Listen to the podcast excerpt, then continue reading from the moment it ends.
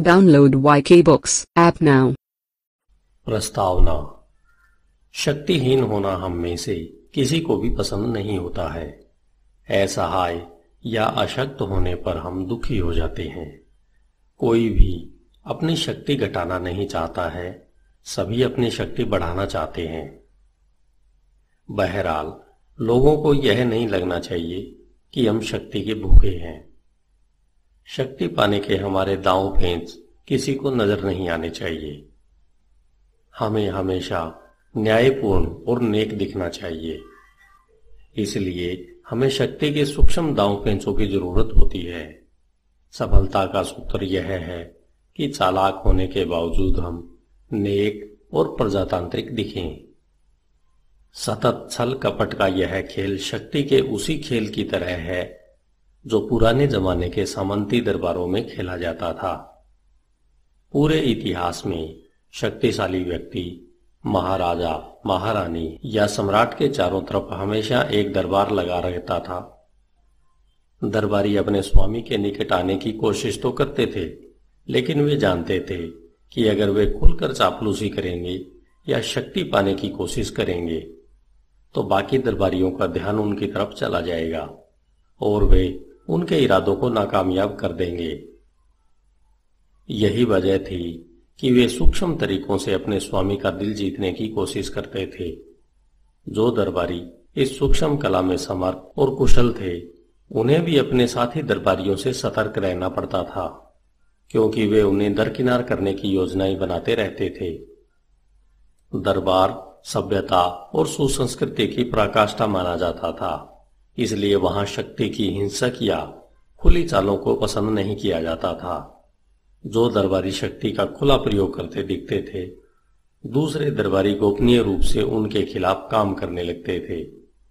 यह दरबारी की दुविधा थी। एक तरफ़ तो उन्हें शालीनता की मूर्ति दिखना था और दूसरी तरफ़ उसे अपने विरोधियों को दबाकर आगे निकलना था। सफल दरबारी ने समय के साथ अपनी चालों को छिपाना सीख लिया। अपने विरोधी की पीठ में छुरा घोंपते समय भी उसके हाथ पर मखमल का दस्ताना और उसके चेहरे पर मधुर मुस्कान होती थी। खुले विश्वासघात या बल प्रयोग के बजाय आदर्श दरबारी प्रलोभन सम्मोहन, धोखे और सूक्ष्म रणनीति से अपना उल्लू सीधा करता था। वह हमेशा कई कदम आगे तक की योजना बनाता था। दरबारी जीवन एक अंतहीन खेल था, जिसमें सतत सावधानी और रणनीतिक चिंतन की ज़रूरत होती थी। यह सभ्य युद्ध था। आज हम भी दरबारियों जैसे ही विरोधाभास का सामना कर रहे हैं। हर चीज़ सभ्य, नेक, प्रजातांत्रिक और न्यायपूर्ण दिखनी चाहिए। लेकिन अगर हम सचमुच इन गुणों के हिसाब से चलेंगे तो हमारे आसपास के ज़्यादा समझदार लोग हमें कुचल देंगे। जैसा पुनर्जागरण काल के कूटनीतिज्ञ और दरबारी निकोलो मैकियावली ने लिखा है, जो व्यक्ति हमेशा अच्छा बनने की कोशिश करता है बहुसंख्यक बुरे लोगों की दुनिया में उसका विनाश तय है।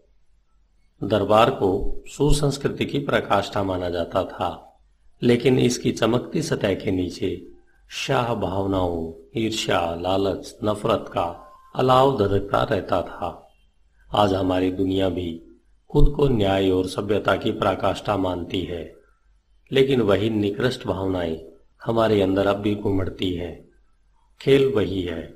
बाहर से तो आपको अच्छा दिखना होगा।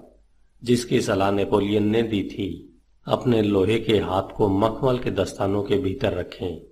अगर पुराने जमाने के दरबारी की तरह आप भी अप्रत्यक्ष और सूक्ष्म कलाओं में महारत हासिल कर सकें, अगर आप प्रलोभन, सम्मोहन, धोखे और चतुर योजनाओं से अपने विरोधियों को दबाना सीख सकें तो आप शक्ति की ऊंचाइयों पर पहुँच जाएँगे। आप दूसरे लोगों को अपनी मर्ज़ी से चलाएँगे, लेकिन उन्हें इसका एहसास तक नहीं होगा। और अगर उन्हें यह एहसास ही नहीं होगा तो वे आपसे द्वंद्व नहीं रखेंगे या आपका विरोध नहीं करेंगे। शक्ति के 48 नियम को अप्रत्यक्ष कलाओं की मार्गदर्शिका समझे। इस पुस्तक को सुनने के बाद आप शक्ति और इसकी कुंजी को समझ पाएँगे। तथा यह सीख लेंगे कि नेक छवि बनाकर स्वार्थ सिद्धि कैसे की जा सकती है। अगर आप इन सिद्धांतों पर अमल करते हैं तो आप आधुनिक दुनिया में काफ़ी सफल हो सकते हैं। इस किताब को पूरा सुनने के लिए आज ही Y K books app download करें। Download Y K books app now.